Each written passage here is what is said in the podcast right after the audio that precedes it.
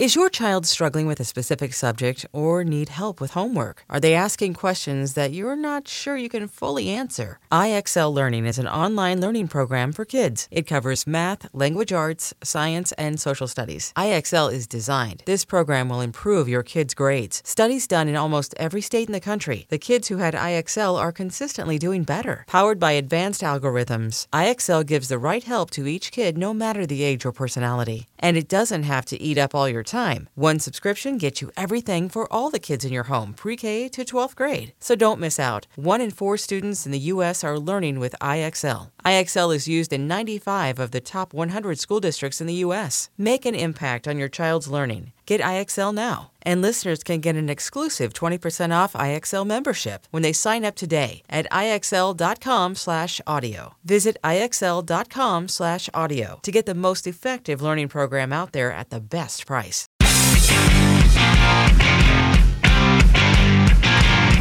Welcome back to season three of Comic Book Nation, the official podcast of comicbook.com. I'm your host, Kofi Outlaw, and uh, we're going to start the show a little differently today because we're coming to the end of season three of the show. We only got a couple more of these to do, and uh, I just want to take a minute of appreciation. It's the holiday season, and I just want to say before we begin, thank you to all of our listeners, all of you wonderful fans. We have a bunch that I'm going to name drop when we get to the end of the show, but uh, I want to thank you guys for just being with us, for being here today, because it's a good day. We have content, big, awesome geek content. This has been a full week of just getting back to big geekdom again. And, you know, I was tweeting it out, but uh, I have a new appreciation for this after the year and a half we've just had. It is so good to be back in this space and to be back here. And with all of you who are listening and in the theaters and watching and just participating and sharing with everybody. And uh, yeah, man, I know we're supposed to be hard and industry vets, and cynical, cynical types. Not me. show. yeah, now you. But, I just uh, also can we just say like shout outs to everyone working at comic book because you guys yo, yo, yo, yo, yo, everybody, chill, yo, yo, chill out on that. Chill out. Ever since stop, Yeah, we're gonna take get to that. take We're the gonna love. get to that. You guys have been working your butts off, and this has Yeah. been a really hectic week. And I'm just like shocked at the amount of content that's going out. Yeah. And you know, I'm like, I'm over here like on the side watching from my little Twitch corner. I'm really impressed with you guys. Like you're bossing it out. Uh, thanks. Uh, everybody keep doing your jobs. Love you. But uh, yeah, we show love to all our comic book staff. But uh, you know, they don't like us. They keep us with the horse blinders. Otherwise, we'll stop typing as fast. So we, we can't have that. But to that end, to that end, we are going to be doing the show in two distinct halves. Let's get to it. So that was our appreciation. So back to the cynical, hardened edges. We got two halves of a show today. So we're keeping it spoiler free because this is we're in a weird position. We got to get to uh, you know the whole geek culture, and we don't want to ruin everything. We know Spider-Man: No Way Home is here. Nicole and I and Matt have seen it. What, Matt? You got to see it? Matt knows things. Don't worry about Matt. Just, just fall back. Oh, I'm you, so you, you were like the gym of this show already. Just fall back. so we we are going to break down Spider-Man: No Way Home, you guys. We are going to jump into it, but we are going to save that for the end of the show so that everybody who has not seen it cannot be spoiled. We want you guys to have this, experience it, and to enjoy it. So we are going to save all the Spider-Man: No Way Home the big stuff from Hawkeye, all of this Marvel stuff we got to get into until the second half of the show from the safety of the ad break. We're going to give you guys a big warning to find the exit when it's the ad break. And so, no spoilers for anybody who wants to have that experience. But we also got to release this podcast over the weekend when this movie is going to be opening and people's minds are going to be blown and they're going to be looking for things to talk about and listen to people discuss. discussing. We got to be there. We got to be there. So, we're going to yeah. be there. So, two distinct halves of the show. We're like Two Face today. All right. So, let's get to the Harvey Dent part. We did an early review of uh, Witcher last week, but uh, Matt was the only one who got the joys of seeing it, him being our Witcher expert. But now The Witcher season two is here, The Witcher. So don't get lost. Witcher! All this, Spider-Man goodness going in the theater. Um, yeah, The Witcher's back, and yeah, uh, it is. I'm going to get kicked off by saying it is better than ever. Matt did not lie. Sometimes I wonder when he tells us things on this show, but you didn't lie to us this time, buddy. Like. The Witcher season two is here, and immediately I've just into the first two episodes because I've been busy doing Spider-Man stuff, like and running around. Um, but immediately the difference is palpable. Like Matt said, there is a bigger budget, that, but it's not the money.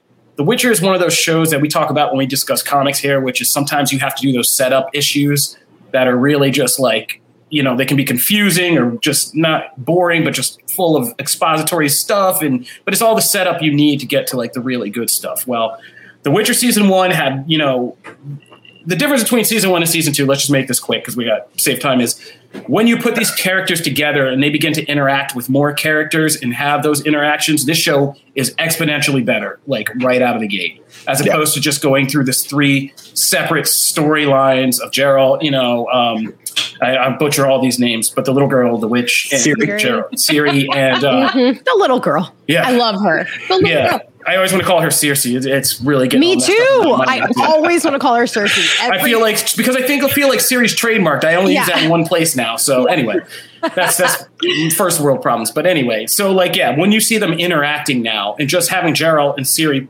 paired together is already a better show, just like right off the bat. And so yeah, um, that's my takeaway from the early episodes of Witcher. And I was unexpectedly, in all the Spider Man Marvel hype, I was unexpectedly surprised about how happy I was to have The Witcher back as well. So, yeah, yeah, week. man. You got to have uh, you got to have something after the after the Spidey, right? You got to have something in between screenings.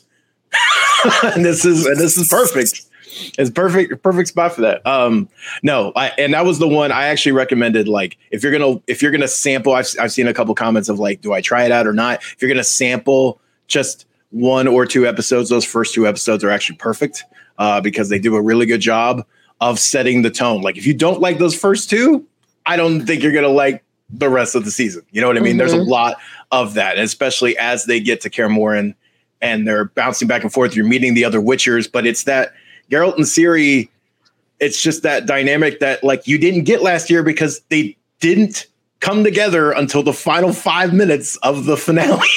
so now you get it from the very beginning, and Nivellen is perfect. And it's so magical and like Vereena with the creepy. I saw someone re- reference the Bat Lady was creepy. Yes, uh, that was.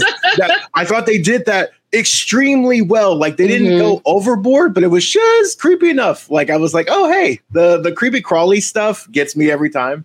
Like yeah. that, that stuff gets me and like eye twitches and things.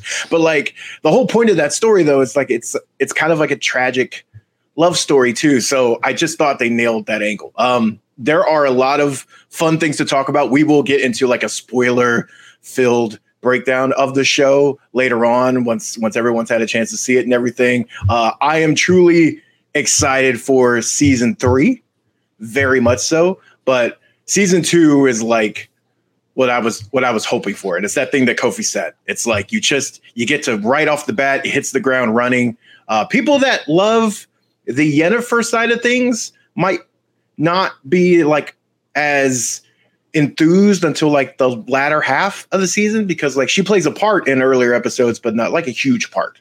And Jaskier is the same way. Like people that love the Bard, he's he's not in it a ton as as you would hope.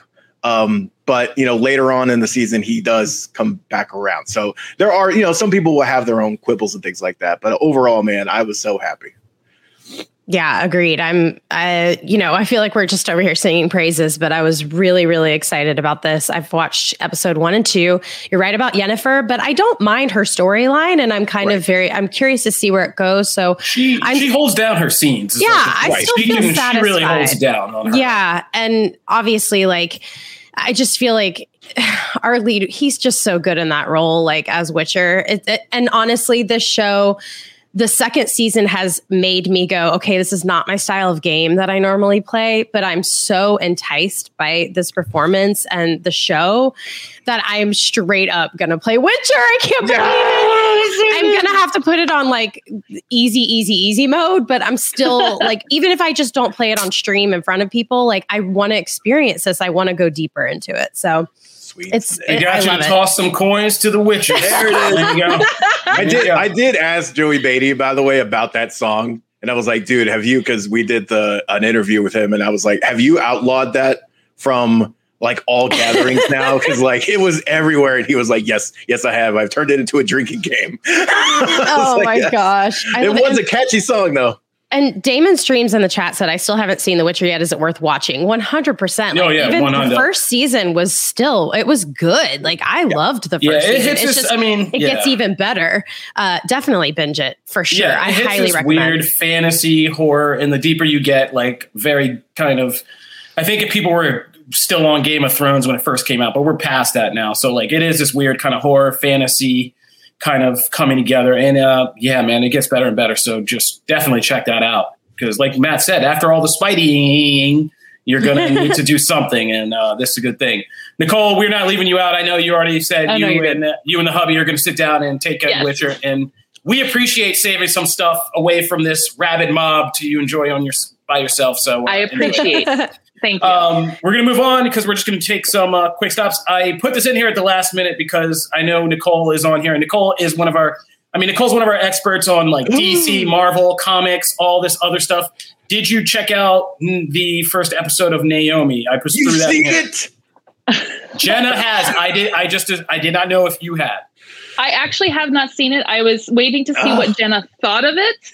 Um, but I will say this: I am extremely. There were two things that came out or coming out in the near future um, that Jenna and I were both very excited about. One was HBO Max's Station Eleven, and the other is Naomi. And so I was kind of deep into um, Station Eleven. She was deep into Naomi, and I think we're just going to flop now that we've both written our reviews. I didn't want to taint myself until I heard what she thought about it because Jenna and I do a lot of screaming at each other over text message about the things that we love. So um, I will say this if you've seen the teaser trailers for it, and if it's even remotely as good as those, I think we're all going to die of happiness because this looks so good. It just Oh, looks so, excited. good. Naomi rules, man. Like, Absolutely. and like I was. I love the character. I love the comics. Like and just from the teaser trailer alone, I feel like they have nailed that character and that story. And I am just dying. I, I have the screener. It's one of those things like I'm holding as my treasure to watch this weekend as well because I've got a little time to myself. And I'm just like, I thought they dropped that trailer earlier this week, and I was just like, oh, if this show is even remotely as good as this trailer, it is good, good. So I am. it's good, good. And the All cast, right. they got Stephanie March. I mean, Law and Order fans, you need to watch. Unite. That's it. right. All right, Right? there you go. You Uh, knew by the going way, to bring Law and Order into this. You knew that. That's Yeah. because that is the way things Nicole are. is also one of our powerhouse DC Marvel comics people with uh with uh, Jenna, who's over on Phase Zero, our cousin podcast, who will also be dropping on this stream today because they're going all in on just pure. They're our Marvel podcast, so obviously they're going all in on Spider Man as well. So you can uh, check I will be Jenna out running later away. Um, yeah, so Phase Zero will be doing this, but uh, yeah. You guys knock out a bunch of stuff for us. So I want to make sure we got some Naomi exposure on here since you were since you were here, Nicole. It's Thank you. So yeah, so read Jenna's review. It's on uh, comicbook.com DC because we also got Naomi, another good DC show. So there you go. So much good, good, week, DC man. Yeah, we're so coming, back man. in abundance. That's what I did to check. I was like, wait a minute, you know, DC is still Merry out here Christmas kind of to us. Yeah, so Man, next year's gonna be a big rep for us. Superman yeah, and yeah, Lois. Yeah, Phase More Zero had a good year this year because it's been a very Marvel year, but I'm just saying, DC is next year, next year, man. yeah. Next year and the have a lot next year. Blue Beetle, Batgirl, yeah, more Yes. Superman and Lois. Naomi, Batman. so Yes. much good stuff. Yes. All right, so Nicole, we'll be seeing you a lot uh, next year. So. I'm here. Let's get to the Kingman, Kingsman. So I got an early review of the Kingsman to knock out for you guys. I got to see this uh, early and do the review for comicbook.com. It's over on comicbook.com movie. Um, to keep things short and sweet, The King's Man is the prequel to Kingsman, uh, The Secret Service, and a sequel, uh, Kingsman, The Golden Circle. And out of the three movies in the franchise now, I think that The King's Man, and I saw this with like Brandon Davis, Chris Killian, everybody. And I think we all kind of, I'm pretty sure we all agreed. I don't want to speak for those guys, but that this lands in the middle of the franchise. Okay. It is better than Kingsman, The Golden Circle, but not as good as Kingsman, The Secret Service. And it's not because the Kingsman is suffers. What this is is kind of a weird. I don't know if this was just something that got lost in the pandemic, the Disney thing with 20th Century Fox becoming 20th Century Studios. I don't know where this movie went, but it's very much, or they just didn't know how to sell it. But I feel like that's been a problem with Fox Games because I don't think people sold Free Guy really well for what that was either, for what a gem that turned out to be. But I don't think they knew how to market the Kingsman, and that's fair because it is a very weird, strange choice. First of all, this is Matthew Vaughn who did you know X Men First Class, Layer Cake, and all the Kingsman movies. Uh, he's never made sequels before this franchise. He was like totally against it, but he's done it now twice. But this is one of his weirdest films yet because this is very much a serious like World War One drama for much of it, and very much not like a Kingsman movie with the kind of Bond over the top, you know, you know, with a raunchy edge to it. Thanks to Mark Millar, like it, it's very much a serious war drama, and it's about Ralph Fiennes' character, you know, the Duke of Oxford, trying to honor this thing from this very kind of tragic Batman style past that he had in his family, and trying to keep his son Conrad out of the armed services as Europe is becoming increasingly destabilized by these three brothers, you know, Prince Wilhelm, the Kaiser, and you know Prince Hen- and King Henry, which is all real, real history, right? Like yeah. if you know anything about World War One and all the crazy stuff that happened, and the tragic comedy of events that led to the most horrific war, war, you know, one of them. This is very much a rumination, like an examination of that. But then it also is a Kingsman prequel. So eventually, like it has to transition into the crazy comic book spy type deal. So mm-hmm. it is a weird, uneven package that you're getting. And mm-hmm. it's two hours and it feels very much like two hours. And you're like, because like I said, some of this is like some of this is like a little bit like Schindler's Listy, not in the sense because not like about like just sending people to die and trying to stay out of it and like where do you get in all this middle? Like, is there a middle ground? It's all this real serious like European war stuff, history stuff. But then it's also a Kingsman movie at the end, and the Kingsman stuff is actually some of the best. Like Vaughn's gotten really good at this. So the Kingsman team that we get in this prequel, Ralph Fiennes, um, you know, Djimon Hounsou, uh, Gemma Arterton, like they're the best Kingsman team in the franchise. Like in the team action stuff they do in this movie is the best action in the franchise. But like, yeah, the drama stuff is really mm-hmm. unexpected. But because it's Ralph Fiennes, it's still good. It's just like you didn't expect like a World War One historical drama when you walked in, but that's what you get. And there's some real serious stuff that happens in that. So weird kind of prequel, but at the end, it, it establishes why the Kingsman is so solemn and so important and like what that's all about and how deep its roots are. So weird movie um in a weird time to release it. Like it's going to get eaten up. I feel bad for this movie because people put in like real performances and, they're great. Gemma arterton and Djimon Hounsou are great in this. But um yeah i mean there's spider-man matrix is coming out on the same day this comes out. Like this is way down on the matinee list let's just be clear but it is a matinee. So check that out kingsman fans and sorry i couldn't report better than that all right, we got to move because we're going to get through comics before we take our big ad break and come back and do the second half of this show. So let's try to keep this uh, pretty tight. But uh, Matt, comics. All right, let's get into it. So we're going to start with Robin and Batman number two. Uh, this was the poll. Uh, thank you, everyone, for voting. What? As can I always. Just, can I ask why did DC do this right before the holidays with this issue? I'm with you. Why does DC like this? Why? What do you mean? I'm curious. This is like one of, I mean, I love, I'm beginning to love this book a lot, Robin and Batman, but this is like one of the saddest Batman stories I think I've ever. Mm-hmm. And I, I, don't know if it got me in like the parent feels because of like, I'm on that thing where I have a three year old son and I'm like, like good dad and evil dad is like a real dilemma for me right now because we're in that phase of like testing the two phases of your parenthood.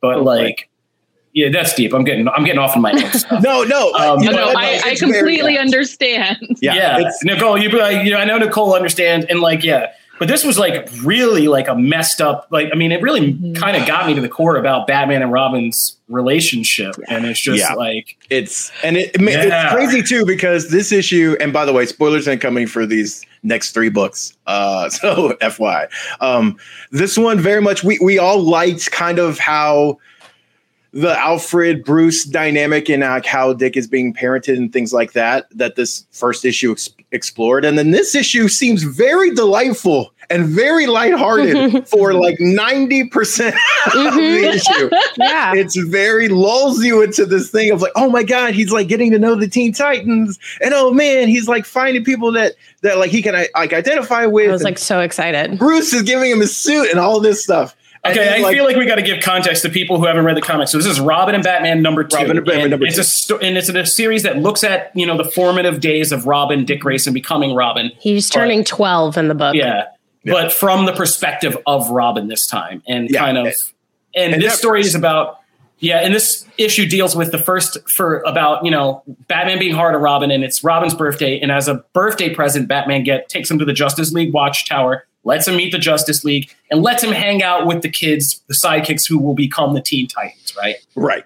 And then there's a twist at the end of this. And book. then Yeah. and it, and it all feeds by the way this book does a really good job of like if you ever question the importance of Alfred amongst the Bat Mhm. family this this series I mean Jeff Lemire has done a really good job of of pointing that out highlighting that like they have a great little moment in the limo you know like after he like he beats some kids up at school like Alfred really is the person that raised him mm-hmm. Yeah. and Bruce is the person that trained him. That is really the dynamic they're setting up. And sometimes in other books that can get kind of messy, but like that really is what happened, right? So here he gets to go and like Bruce goes with the other Justice League members on a mission and leaves them there. And there's this great little sequence where like sneaking by Hawkman who has to Oh stay. man, it was great. And this is It's that was so good. perfect. Um, and like they're having this cool thing, and then they go on missions and all that, and then they come back, and like no one's the wiser, right? Now you figure, okay, maybe Bruce knows because like Bruce always knows, Yeah. right? So Bruce you knows think maybe everything. that's coming, and then at some point he goes mission debrief before like Robin gets to walk away, right? When they get back to the cave, and then. Robin proceeds to give him a rundown on every single person that he interacted with, what their strengths are, what their weaknesses are, yeah, it's basically Batman's Tower of Babel act. yeah, right? it Like, was. it- hey, it- evaluate your peers and figure out what makes them tick, and like how to kill that. them if you needed to. Yeah, And the the best, like the best part after that is because it's so wrong. It's so wrong because then he's like, "Good boy," you know, like good good soldier. You know what I mean? And he walks away, and Alfred's like. S- uh, Says something I can't say here, which I which I love, and he's saying it for all of us.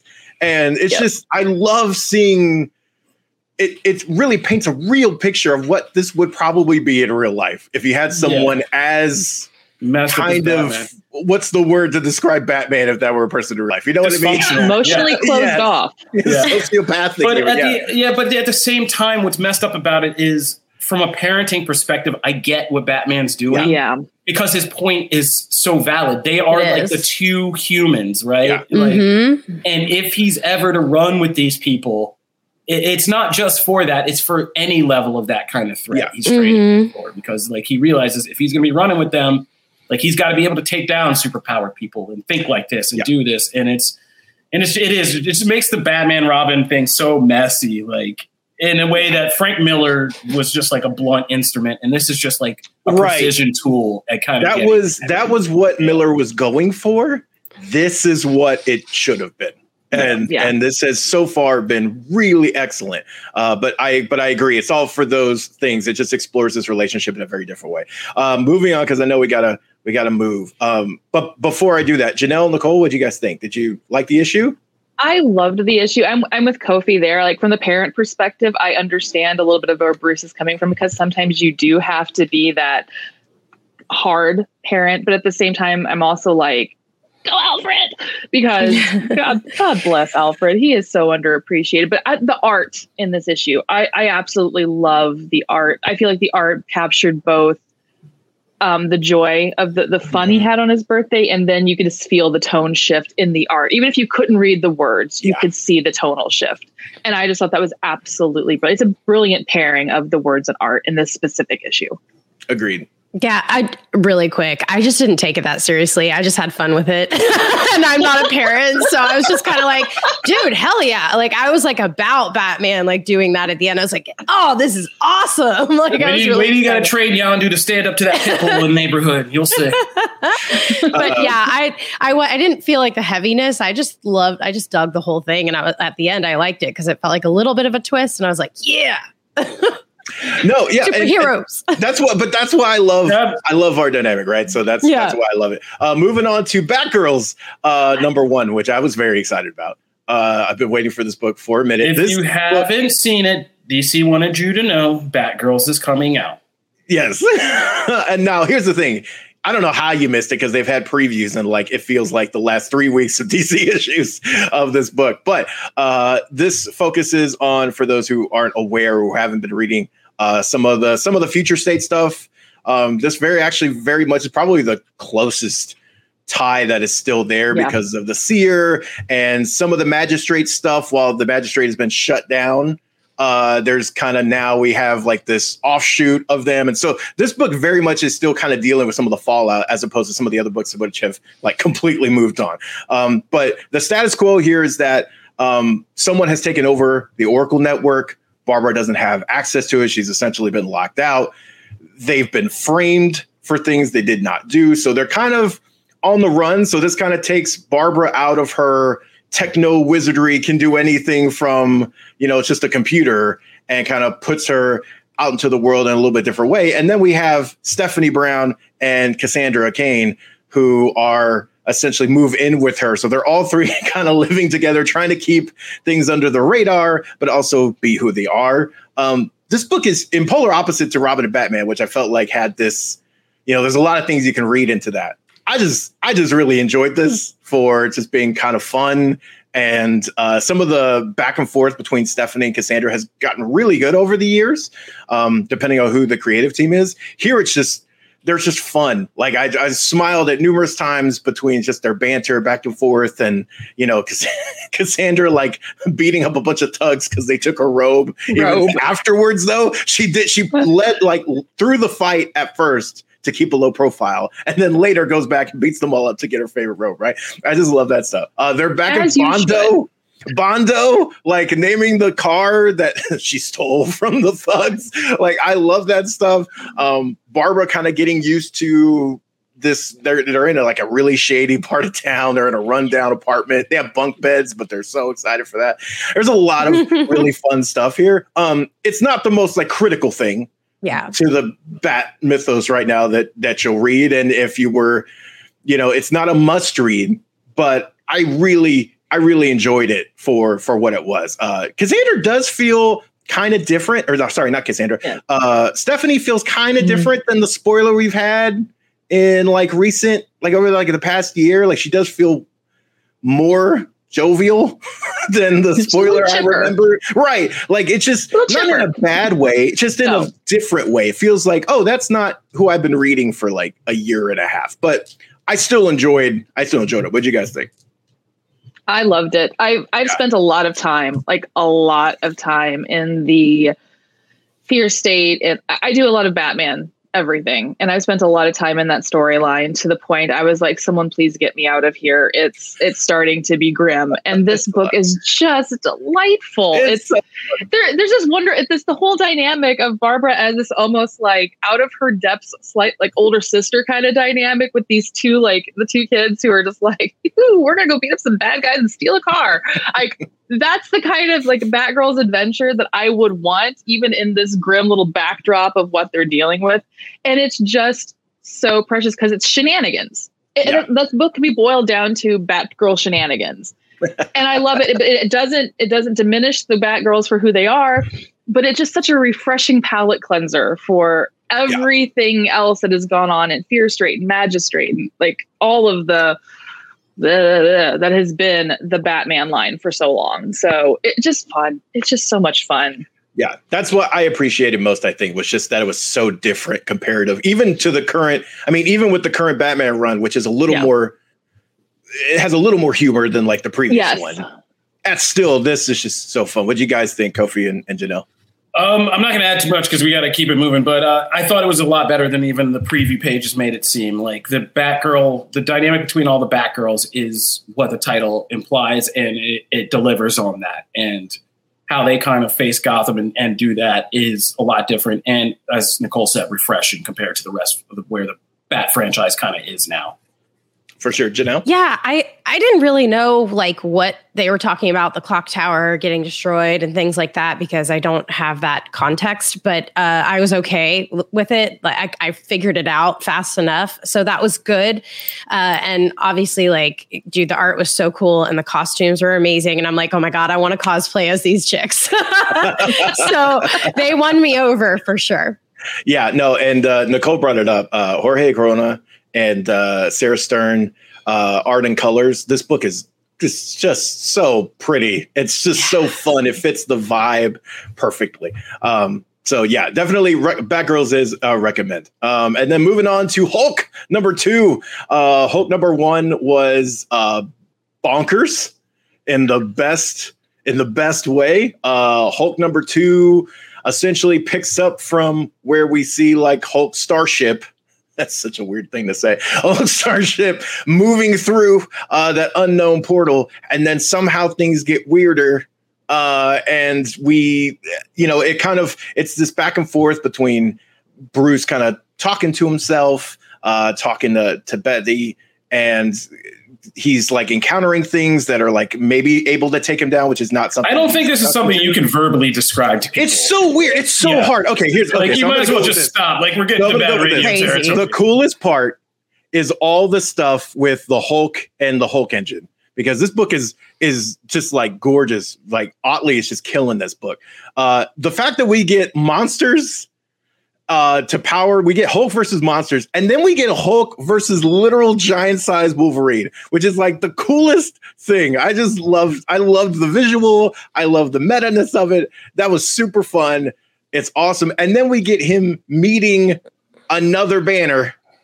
And it seems like it's this alternate Yeah, universe again. I don't think It's anybody so who's cool. not seeing this is going to understand. You're like describing It's so describing. Kate. wackadoodles. It is Yeah. wackadoodles, and I love it. I love it. So I'm going to boil this down to this first concept was interesting but crazy, and this book and this uh, I think this issue just doubled down on the crazy from the moment Hulk flies through some weird in between dimension populated by this group of you know guardians that get shredded by him in a second. I was like, okay, we're in a very different kind of Hulk book now. Like, and I'm not sure.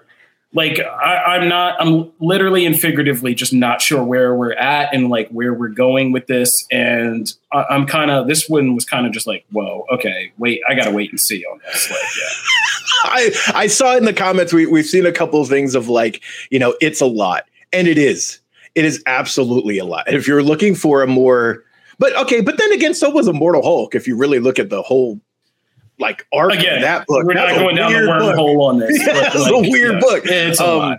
but I yeah I really sometimes certain types of bonkers are for you and this bonkers is for me I'm eating this up with a spoon what do you guys think Nicole and Janelle I actually haven't read it, so What? I read. I read. I read the first one. Which, you're right, bonkers. So I'm interested. We should in do a live two. watch of you reading it. Yeah, CBS does not spend their money Uh, that way. but yeah, I know we're just like on a time crunch, but it, it's bananas. This book, I like. I'm bananas. obsessed. I really am. I'm obsessed with this. I, I I'm probably going to reread both of them because it's just so enjoyable and so cool. Yeah, Yeah. I love this book yep yeah. So that's All right. comics Yeah, that's comics. All right, guys, that's it. So we are going to take a break. When we come back, it is the oh. second half of the show. Now you got a little bit more time. We're going to do Hawkeye. People have asked in the chat, and we're going to respond to you. We will do Hawkeye episode five first, and then use that as a very natural segue into our Spider-Man discussion. So when we go back, we are going to go in full in Marvel stuff. We'll start with Hawkeye to give you guys a little bit more time before the Spider-Man stuff. Be right back.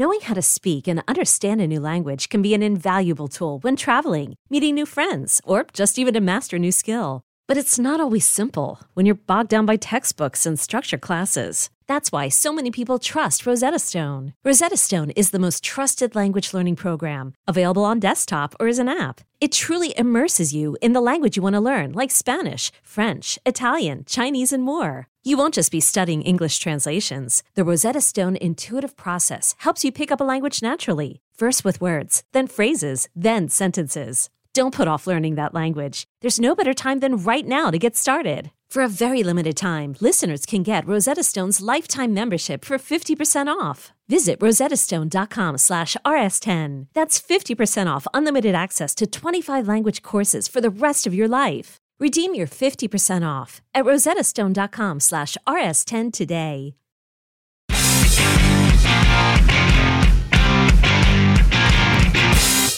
And send. I typed in as many G's and LFG as I could before the intro video was up. So, however many you see in the ch- comment section, that's how many I had. All right, Hawkeye. We're gonna go on, into bro. Marvel stuff. Yeah, we're going into Marvel stuff now, starting with Hawkeye, Spider-Man: No Way Home to follow. So, Hawkeye, episode five. Um, first of all, I mean, if we don't have a team show with Kate Bishop and Yelena kind of at the forefront of that, Marvel's not doing it right. Um, Seriously. macaroni and cheese scene. I mean, macaroni and cheese instant mac sales are going to boost after this, and with good reason. Um, yeah, this was this was a good sale for why Florence Pugh is in the MCU because it rhymes and it's awesome. and Rules. her and Hailee Steinfeld, just getting a Florence Pugh Hailee Steinfeld scene.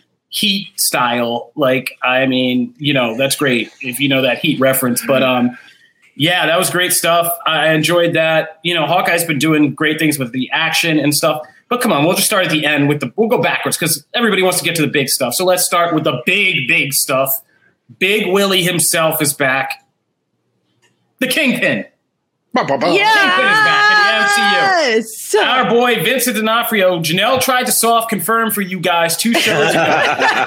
She said she she reached out to uh, VDO and was just like, "Hey, I told you I'd try. Yeah. I still I still put it out there. I was like, hey, I'd get a lot of street cred if you came on. I'm just just letting you know. So who knows? Well, Yeah, so the end of Hawkeye reveals that Eleanor Bishop, Kate's mom, is working with the Kingpin or for the Kingpin. Nobody works with the Kingpin, I don't think, Yeah. but uh, works for the Kingpin.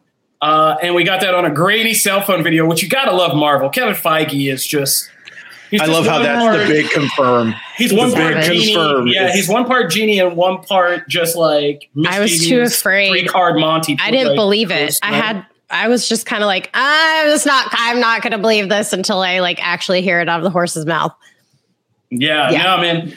It's him, and he's got the cane, y'all. Did you did Mm-hmm. you zoom in? He's got the cane. He's got the white suit, and we've got the questions. You know. So um, our Marvel DC experts on comicbook.com went in on this. Uh, you know, is this gonna is the MCU Netflix going to be canon? Probably not, because Mahershala Ali's Blade, and he can't be Blade and Cottonmouth, so probably not. You know, you know that kind of puts a damper in things. Um, there's more to this conversation, obviously, but we're going to get to that later. But yeah, we're going to probably get a new Kingpin. You know, I'm sure Kevin Feige is always gracious, and eventually, when this whole Secret Wars we got maybe definitely shaping up is figured out, I'm sure Marvel Netflix will be its own universe with its own assignment, just like kind of DC did with Final Crisis, um, and had a lot of fun with that and laid down that precedent. So. Marvel Netflix will still get honored, just like I'm sure Agents of Shield will one day get its own, you know, kind of way to fit in there. But um, right now, just, I think it's safe to assume this is a new Kingpin. But Adam Barnhardt pointed out, should it even matter? We got Yeah. Vincent D'Onofrio back as Kingpin. That's the It's like victory. the new actor flex, because I remember the old actor flex is like being on stage and like we get immediate feedback from the crowd, and that's like the, that's the drug. Now the new drug is my part I did so well that nobody can let go of it, and they bring me back That's because awesome. I can't get anybody. That's the new actor flex. That's really and, cool. You know, well deserved. So, yeah, I mean the th- the amount of doors this opens is just is woof. I mean it's it's large. Kingpin's not only back, but apparently like he's running an even bigger criminal empire than we ever got in the mhm. Marvel. Can we just say too So that great. like they do such a good job of building up his reputation in like the a matter of like two minutes with that conversation between Clint and and like Yeah. his wife.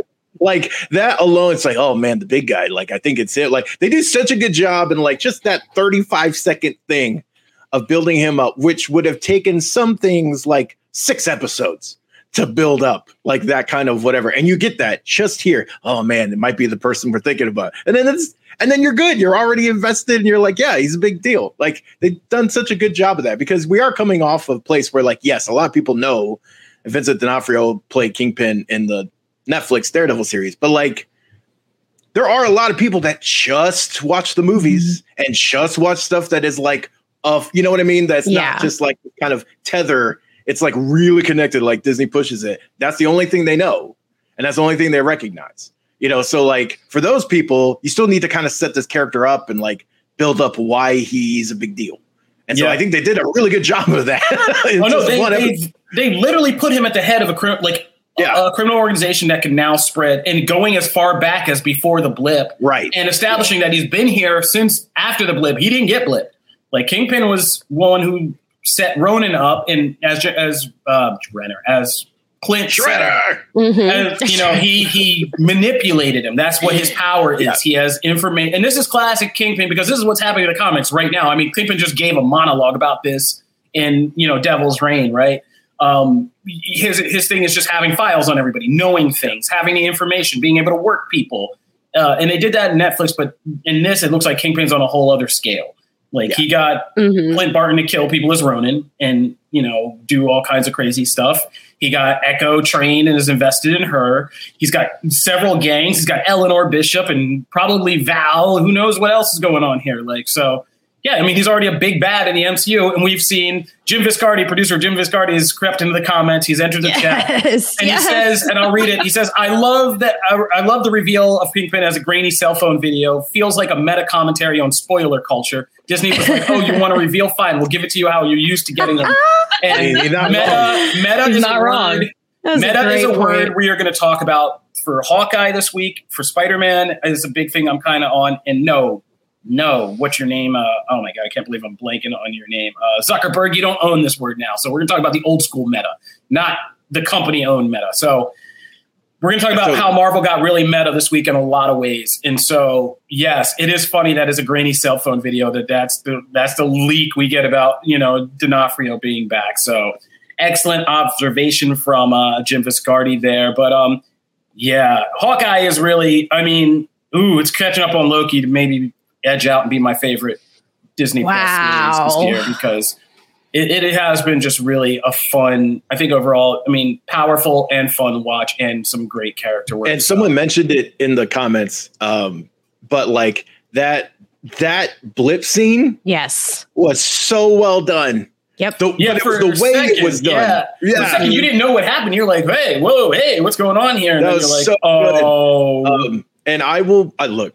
Yelena is just I said it before, right? Like Florence Pugh, like that was one of the reasons I was so excited for the series. And I will take six episodes of them eating macaroni and having stuff between them.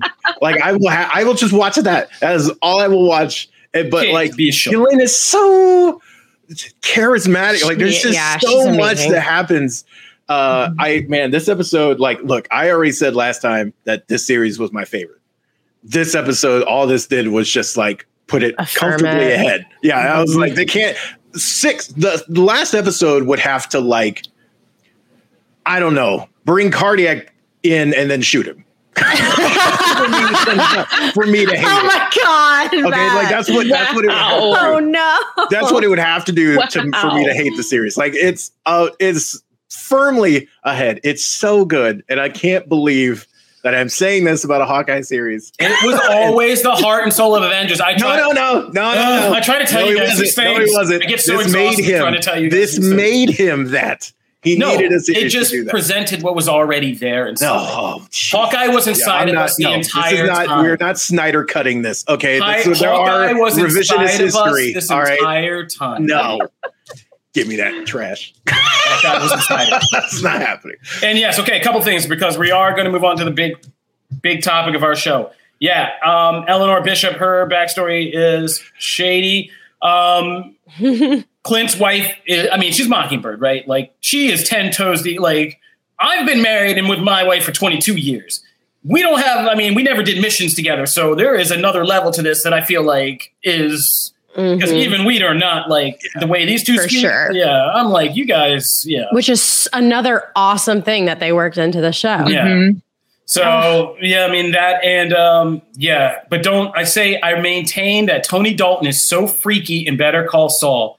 Like if you've seen that show, the guy who plays Jack Duquesne is such a freaky villain that he's got to be shady. I don't, bel- I don't buy it. I don't. I'm not free Jack. I, I still buy that No Jack way. is shady in his own way. Yeah. I'm with I'm you going to maintain that. that. Jack is I no, no, I'm just kidding. But he is shady in his own way because he was too He was freaky. way too calm for being arrested.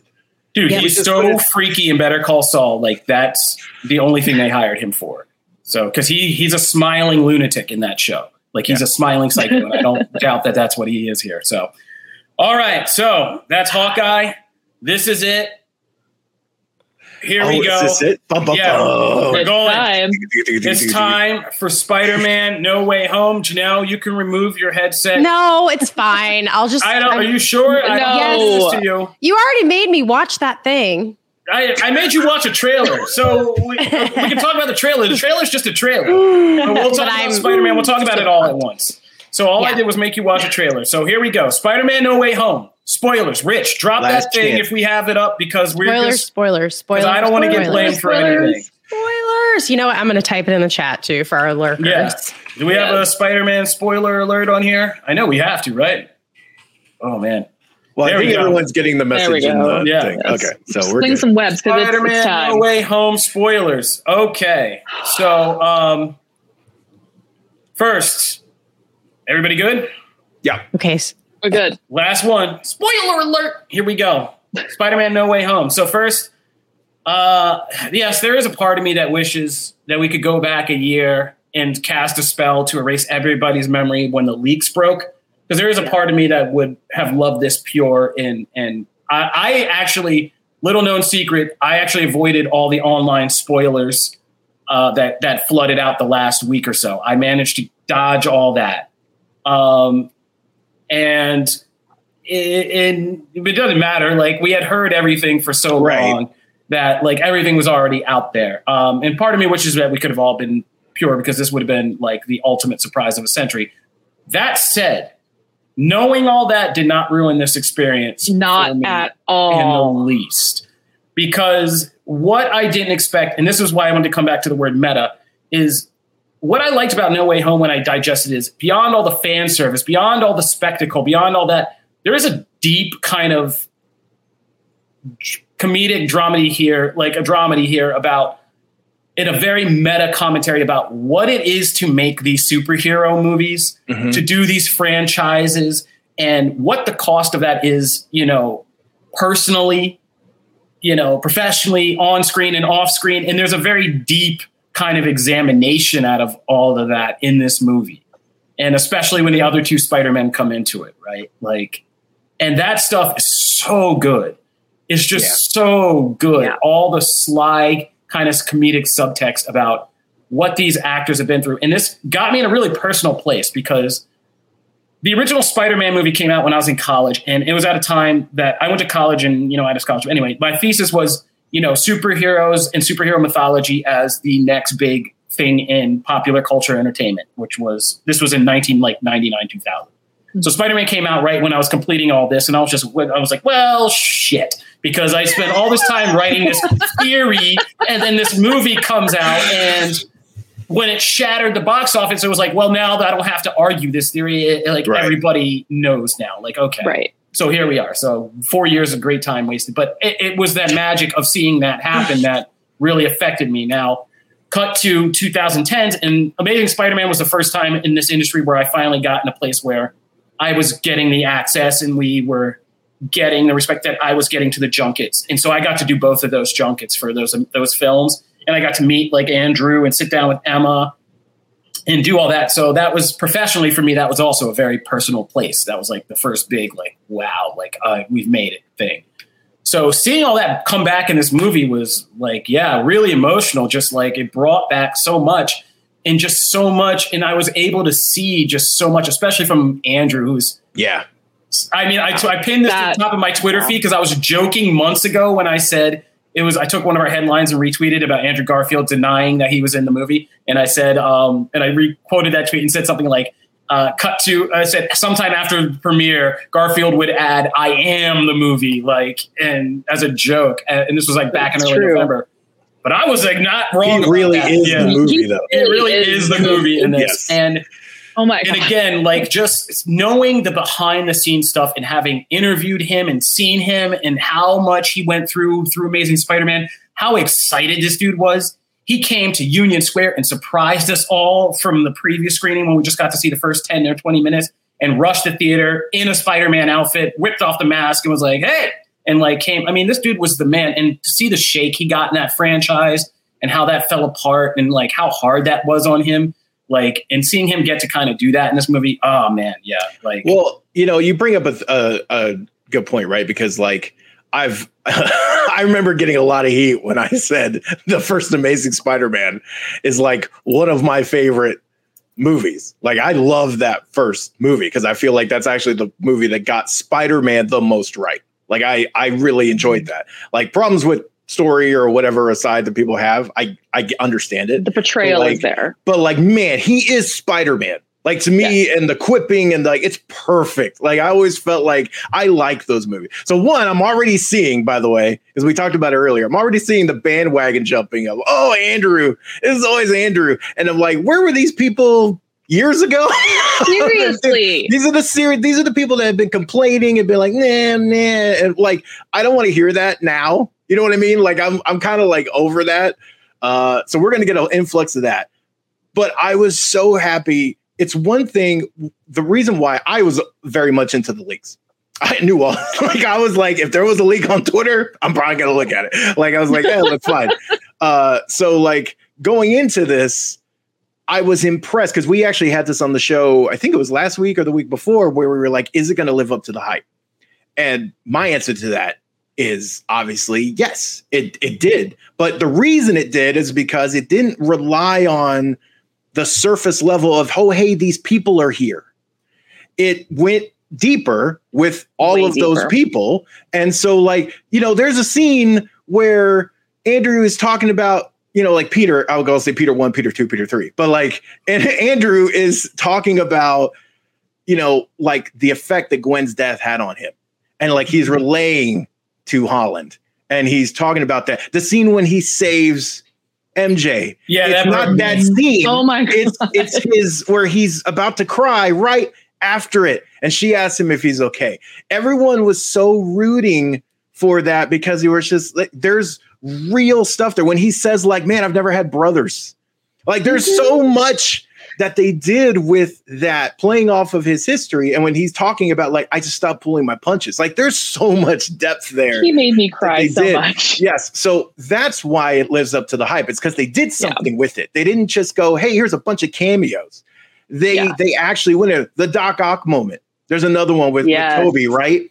They, they go deeper than the surface. So that's if it had just been hey these people are in a big fight scene i don't think it would have but it's mm-hmm. what they did with all the other under stuff that really sold it, that really pushed it home. You cared about these people, not just as, oh, hey, they were in a movie once. You yeah. cared about them because they were people and they were the people you remember, like remember and like, oh man, that was that was some really great stuff. Like kudos to them. And like I know I saw Tom Brevoort was talking about like how they had this Feige presented this two years ago at a presentation of like, here's what I want to do and he's like he was like that was bonkers to me back then and he laid it out exactly how it is in the movie and that's just like if we ever talk about you know Feige we trust. That's the kind of stuff we're talking about because he pulled it off, right? So. Nicole, I want to give Nicole because I'm not sure how you are on time. I don't know. I know you. I'm getting hard. close, but right. yeah, I want to let you go off. Please get it. Please go off. Oh my god! So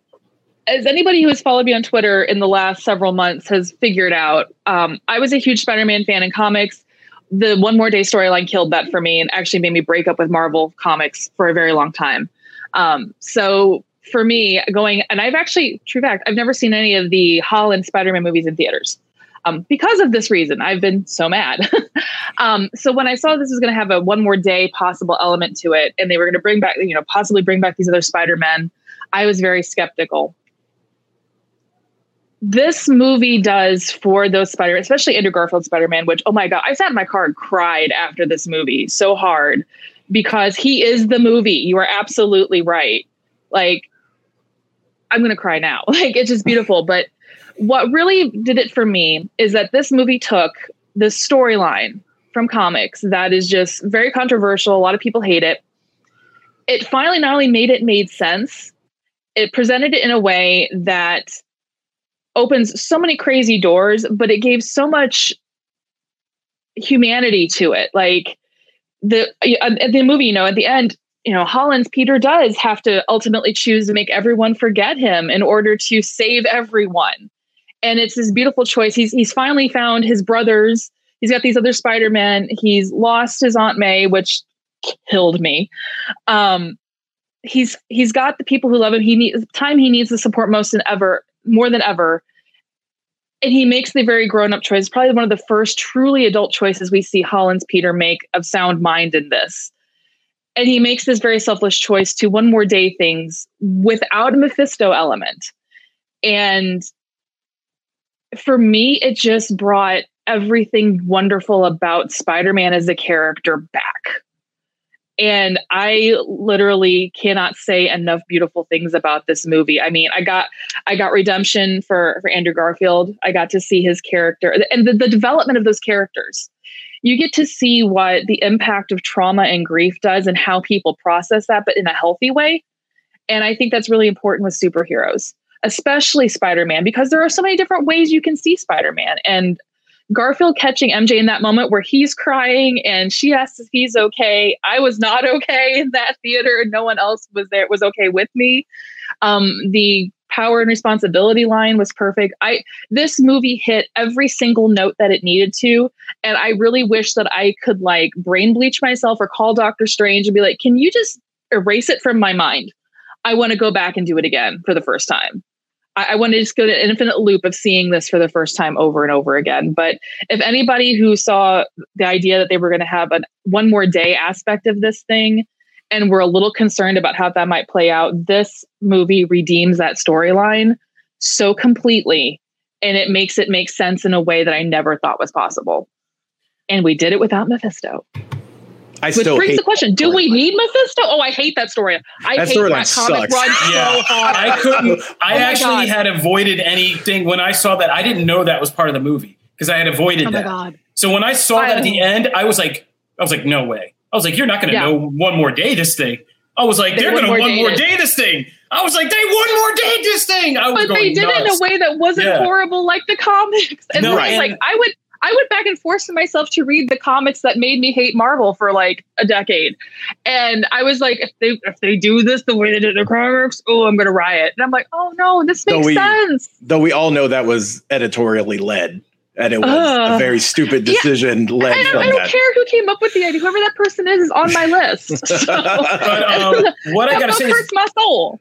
but I want to go to the deeper things. Like, there's not only do they one more day it, but it is a very complex. The thing I love about this is the complexity of the ending mm-hmm. because they make it a weird kind of thing where it, it is kind of uncertain whether Spider-Man's presence in these people's lives is truly like a corrosive thing because that's what he thinks. I mean, he looks at it at the mm-hmm. end and that's his determination. Like without me here, they are safer, better off, normal, happy lives. That's what I want for them. That's why he makes the sacrifice. And you get that, which is a completely messed up thing to start thinking about. Like, Yeah. wow, maybe being around these people is bad and like, yeah, not good. And like, oh man, that's kind of a messed up, like you said, a grown up thing to begin to weigh on your Yeah. mind. It, Um, it gives us a, it gives it a real opportunity for us to start seeing if we get to see more of Holland's Spider-Man because you know it gives an opportunity to really see that character kind of explore himself in a way that we really haven't got to see because he's been either hiding his secret or trying to you know, deal with the fact that everybody knows his secret. Now he has a chance to know himself yeah. in a And way leave it- that's just amazing. leave it to Kevin Feige to do just to fly in the face of all convention and pull off like the Mhm. impossible. He made the biggest, craziest Spider-Man movie ever, simply to reduce Spider-Man back down to a small Yep. character and a Yep. new franchise that's going to be much smaller than anything Yep. because they can't go bigger than this, right? Oh no, Because that's a question people were asking after this. How do you go bigger than this? And it's like we don't. you don't. and you people smaller. love him for it. Now, now, and it's like make the biggest, craziest Spider-Man movie ever, and people love you at the end for making the smallest, simplest Spider-Man intro- reintroduction ever. Yeah. because people went, so when people pure. saw him move into a tiny apartment and put on that classic red and blue suit, Mhm. they went nuts in the theater, and there was like. Yep. You could now do a sixty million dollar budget Spider-Man movie, and like people will love you for it, and that's like the genius of Kevin. I mean, Feige. truthfully, that's the movie a, a lot of us, including myself, have wanted. yeah. so like you know we're finally there to the point where we can have that and i agree with nicole by the way i feel like this put holland this is the best performance as spider-man from Oh, a from a like making adult decisions, making real decisions that feel very Spider-Man esque. You know what I mean? Like they Yeah. they feel that way, and that's always been part of the fun of that character. It's just you know that that like that tagline is not a tagline. That tagline means something to that Does. character. Um, so I yeah, I'm I'm excited in a way that I have not been excited for Spider-Man movies in the past. I'm excited to see what the next one is. And that is something the last two have not done for me. So I am very happy with that. Nicole, I know you got to go. You Yeah. got you handle real life situations. So Yes. I want to thank you for dropping by and uh, lending us. And you get a closing word if you want to, because you can always read Nicole's wonderful work on anywhere we do DC, Marvel, comics, anything on comicbook.com. But uh, yeah, final word for all the Spider Man fans you want to share before you take off. This is the best Spider-Man movie I've ever seen. All right, there you go. That, Boom. I, am Enough just throwing it down right there. Take take my money. Yes. Enough said. Um, yeah, we're gonna have to end Thank this with some for me. rankings. Oh no, thank you for coming and lending some class to this whole thing. So you have a good day. All right, bye guys.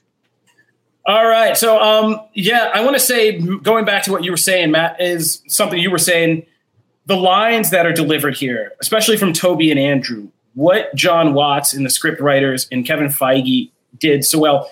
Because what's so meta about all of this is you have to remember Kevin Feige was a guy who was in the room for a lot of these Spider-Man mm-hmm. conversations. Like he had to sit there and listen to all of these before he got to make these movies Yeah. and these decisions that were made. And he had to be quiet about a lot of things he didn't want, you know, probably agree with or, or go with. So this is kind of a weirdly validating movie for him as well. But there's so many lines in this that are just like double and even triple entendres because there are things that Andrew and Toby are saying that are both about their characters, but also about them as actors and off screen like Andrew stuff is so heartbreaking because that's real emotion. Like all of the weird emotion he had after this weird Spider-Man thing when Holland got cast and his stuff got paved over, he brings to this, and you can see it. Like when he's saying, "I stopped pulling my punches," and I got like that's Spider-Man talk. But when he starts saying, like, "I got bitter," Yeah. like I got angry, like you know, I got depressed. That's real stuff. Like that's real Yeah. Andrew Garfield talking to me, like saying. And there are things like when you're saying, and like people in the comments, yeah, Damon Streams is saying, when they're saying you're amazing, and Tobey says to him, like, you're amazing. And he says it over and over. And he goes, Thank you. I needed to hear that. Like, that's real meta stuff Yeah. of him, Tobey Maguire, like the OG GOAT Spider Man, telling him that, in, in him as an actor feeling Yeah. that validation and saying, Thank you. I needed to hear that. And. There is a big thing of Garfield getting to play with his brothers and, and feeling that love. That's so real in this and just like so awesome and there's so many of those lines in in throughout this movie that because this whole homecoming thing jon watts is a like has been obviously a comedian and like there is so much good comedy in this movie uh, uh, about like i said this movie to me is really as somebody who's been really connected to the spider-man franchise as first a fan seeing the possibilities then as a professional coming up and seeing the kind of mess of reboots and the Marvel and not Marvel line and all of that stuff take place. And then, you know, even Holland's thing almost falling apart and just seeing this movie come out. There's a lot of humor that I just take away from this and, and, and cannot stop laughing about it just that they would address in just such a spectacular big budget movie fashion with these three. Um, Yeah. And it, it's just so good. And yeah, so powerful if you know all this. And just Tobey Spider-Man just kind of giving him the look when he just just giving him the look because that was like you know Tobey's look was just such a famous thing and just him giving it to Andrew like the come on when he's just trying to stab you know Green Goblin and just standing there like all that stuff was just really just really great. Um, I'm going to put it out there though. I like No Way Home as my second favorite Spider-Man movie. I still think Spider Verse is my favorite. Um, just because of the presentation. I mean, there's something about the way that movie is created and, and looks like a living comic book that yeah, I think you can't get in live action. But this is a very close second. And, you know, I'm not going to be mad at anybody who ranks one over the other. Um, but yeah, Jamie Foxx's whole and the villain stuff too. We haven't talked about the villains in this, but man, Willem Dafoe is still got it and is still Wow. So freaky. The fight with him and in Holland in the middle Yeah. of this movie is made Green Goblin scarier than I think I've ever been scared of Green Goblin. Like, you, you know, he was kind of funny and goofy in the original Raimi Spider-Man with the suit, and we were just getting comic book movies. But no, this movie made him seem like yeah, Norman Osborn, Willem Dafoe could really still hang as an MCU villain. And, and I feel like this this also showed like his scenes, especially the scene. Look, the the scene where like Holland's about to lose it, and like he's just punching and right. Like there's a. I think this is also a thing of if you compare Dafoe's Goblin to other MCU villains, it's kind of a pale comparison aside from like the top of the top of MCU people. Like he puts 80% of MCU villains to shame. it's not even close. I mean, there's just uh it's just something to his performance and the way he like commands a scene and he feels like a threat at all times. Yeah, it's one of my favorite villain scenes ever in a Marvel movie is when Peter's like when they're all in the apartment and Peter just begins to feel the danger around him. Yeah. And he just starts looking around and he just realizes how screwed he is because yeah. that he's fallen in kind of goblin's trap and he's like, "Oh crap." And that whole yeah. sequence.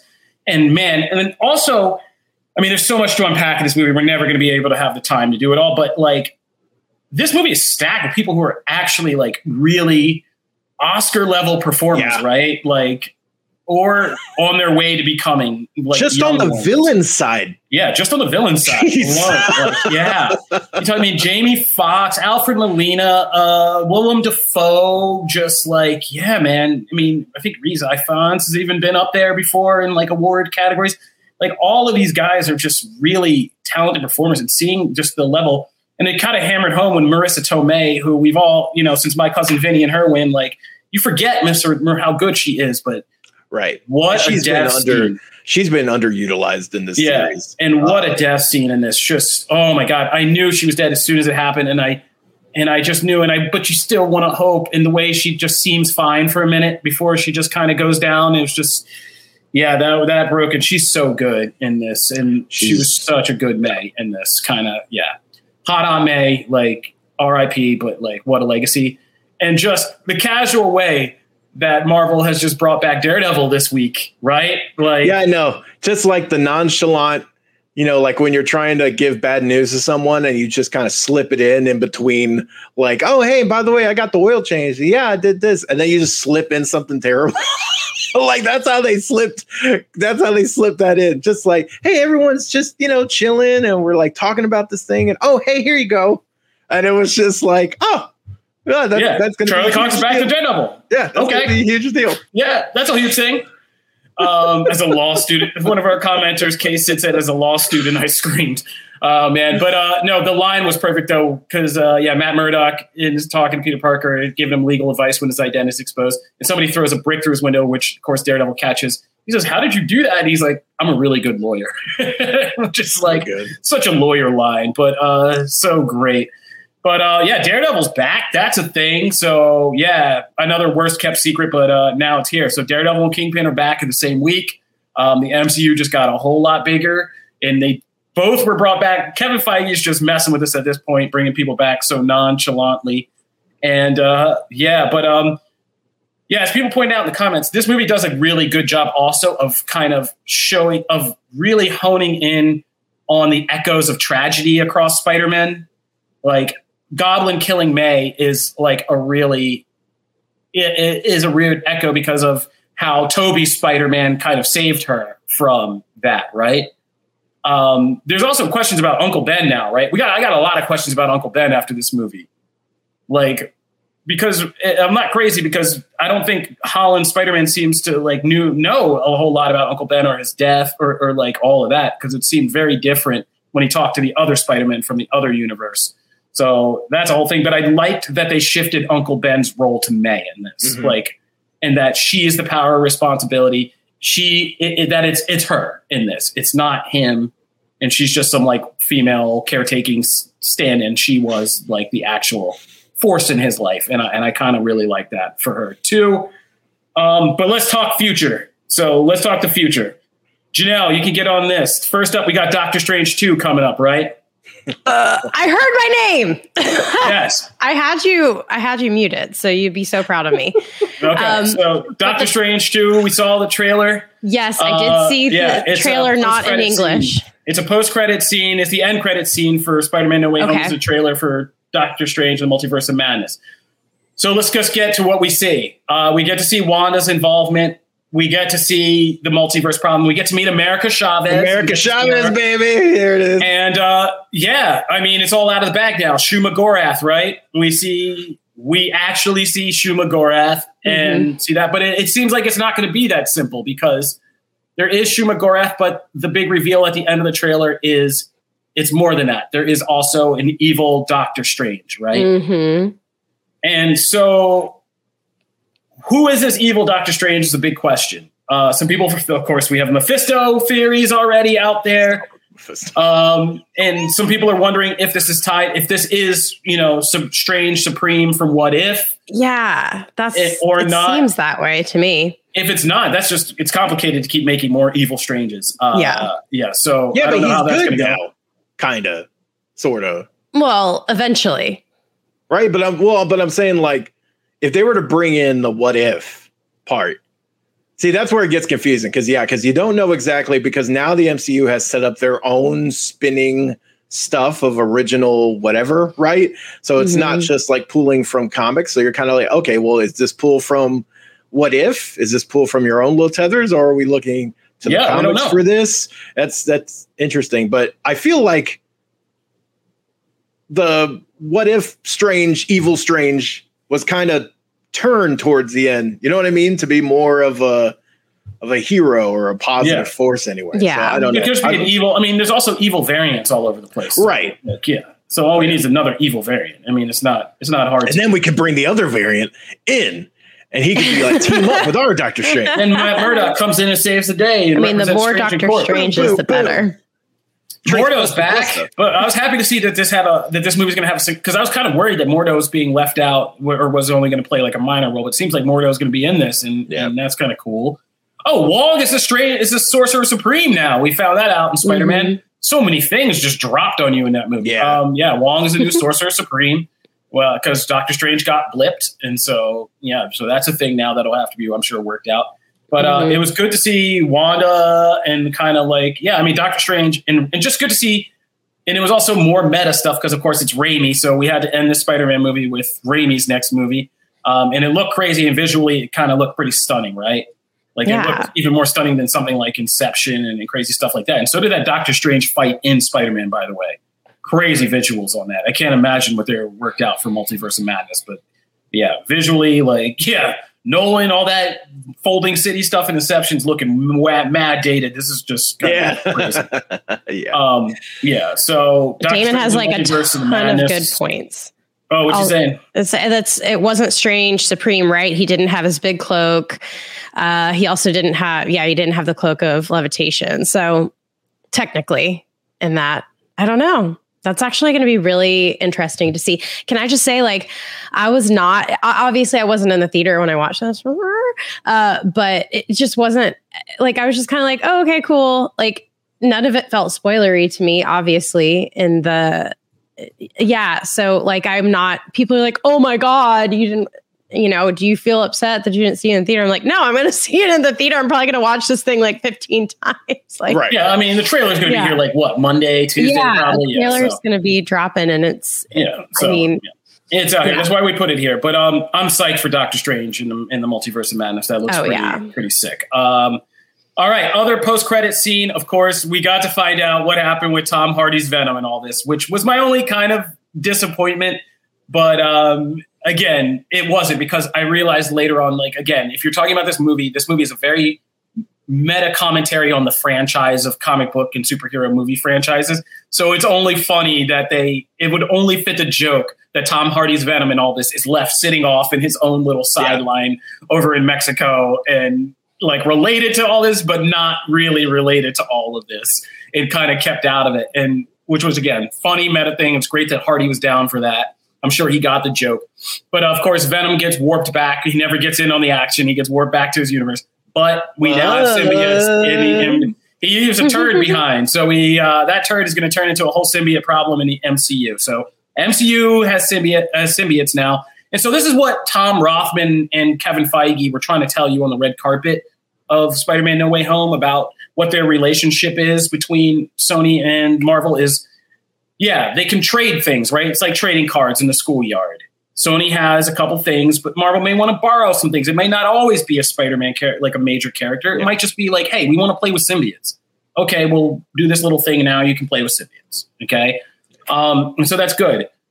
My big question, and we got to end on this, is, or my hope is, I think now that it's multiverse established and from the overwhelming love, obviously Tobey Maguire is done, right? Like he's yeah. old. He's a, like moved on. He's a dad, he's dude. He's, he doesn't need any of this. And so he did this for fan service, but uh, uh, he's old. But I think there's going to be a resurgence of Garfield, and mm-hmm. I think that we should consider that. Like, I think there's going to. I mean, Tom Holland's Spider Man is clearly in the MCU. Mm-hmm. He's clearly going back to ground zero Spider Man, right? He's got a new thing to play with and a new thing to do. Garfield's, but Venom's universe still needs a Spider Man, right? And that whole Sony Spider Man's universe could use a Spider Man. And I would love to see Garfield come back and be that universe's Spider Man again and get to do more stuff in that and and have to do and do that. And even if that's a place where I mean, there was a little setup, right? Because where Jamie Foxx and him are talking and they kind of tease Miles Morales, so there's got to be a black Spider Man out there. Um, even if that's where we get Miles Morales is in Sony Spider Man universe, I think Garfield would be a good person to anchor that and help that and cross over with Tom Hardy's Venom and Jared Leto's Morbius and be part of the Kraven the Hunter thing. And like, I would love to see him back. And I'd love to see him there. And I would love to see Holland in the MCU. And I'd love to see crossovers happen again, you know? Yeah. Because it was a lot of fun. I'm with you. I don't know how they make that work with the whole establishing that he's in the same spot as Holland. They now? literally just made a movie to establish the rules. Like, right. But no, but like the last movie, they went, you know, like Venom 2 went, like, made sure to be like, oh, hey, we're in the same universe as Holland. And like, yes, he does go somewhere, but like, I don't know. I don't know if they pull away from Holland being their core Spidey. I would love to see it. I would love to see more Andrew Garfield as Spidey, always. Um, but I'm curious to see how they do that. What I'm actually would love to see Marvel do is if we're gonna have symbiotes in the MCU, um, I, I see. I don't know how it's it's murky because like certain characters are very Spider-Man characters as so far as legalities of like which ones they can borrow, which not. But man, I don't love this current Spider-Man used version of Flash Thompson as much. But I would love to see a Agent Venom take in the MCU of that character and from the one from the books. And so I would love for them to kind of run with that. And that way you're getting two kind of very different versions of Venom in either side. You know, like they can run with this yeah. one, and you can have things with Shield or yeah, whatever. I'm, uh, yeah, I'm kind of curious. Cool. I'm kind of curious if they're going to go with Holland Spider-Man getting the black suit. If there's a new Eddie Brock in the MCU uh, that we have yet to meet, or they pull off Agent Venom, because I would also like to see that. But um, the Venom question is a big one, uh, and the symbiote question is a big one. And if we get something like a King in Black, because there is Secret Wars and all this stuff could come come back around, and, and we don't know what's going to be the end of this multiverse arc. So what happens at the end of that will be interesting to see. And I'm sure the fan reactions to No Way Home will help determine a lot of that because they are making up as they go. So they guys, Tom Rothman says, we got to see how this puppy does, you know, like, and now this movie's out, we're going to see how it goes. But, uh, we could keep going, but like I said, we have a whole Marvel podcast. Phase Zero, we'll be doing a whole in depth episode with just nothing but No Way Home talk. So if you want to keep this train going, keep your eye on this Twitch channel or on our uh, comicbook.com different pop platforms for podcast feeds this week because yeah there's going to be a lot of spider-man talk but uh, that'll do it for comic book nation we're going to cap it right there and just say again thank you guys we're going to be doing a couple more episodes before the end of the year but this is going to come into the end of season three and i just want to thank you guys who have been on for this show. From everybody from Brywood, Danny the Pug, Cunning Linguist, new people like Damon Streams, there's so many geek fight like there's so many of you guys who have been here. Over on uh, we also have a brian we have a people over on the youtube brett over on your uh, facebook people have been running with us on youtube this whole time like and for the last year and a half especially i want to thank you guys for being here and geeking out with us there's been so much limited content limited joy to be had and uh, just having you guys in this community has been great and we're so happy to be getting out and getting this big content and all this stuff to geek out of over again. So thank you guys. Enjoy everything this week. Enjoy The Witcher. Enjoy Hawkeye. Enjoy Spider Man. Yeah, and we'll see you guys next week because we got to talk Matrix. We got to Yeah, talk a whole bunch of this. And I think we're coming back and doing a special episode just to go get lost in the Matrix. Oh, yeah. Yeah, be on the lookout next Wednesday because we're going to try to drop that for you guys because we're trying to get in a couple more before the end of the year and the end of season three. But there's been Comic Book Nation. We're on your podcast platforms. We're on Twitch. We're on Facebook. We're on YouTube. Check us out. You can find us, and we'll see you guys next week. Peace. Bye, You guys. said it.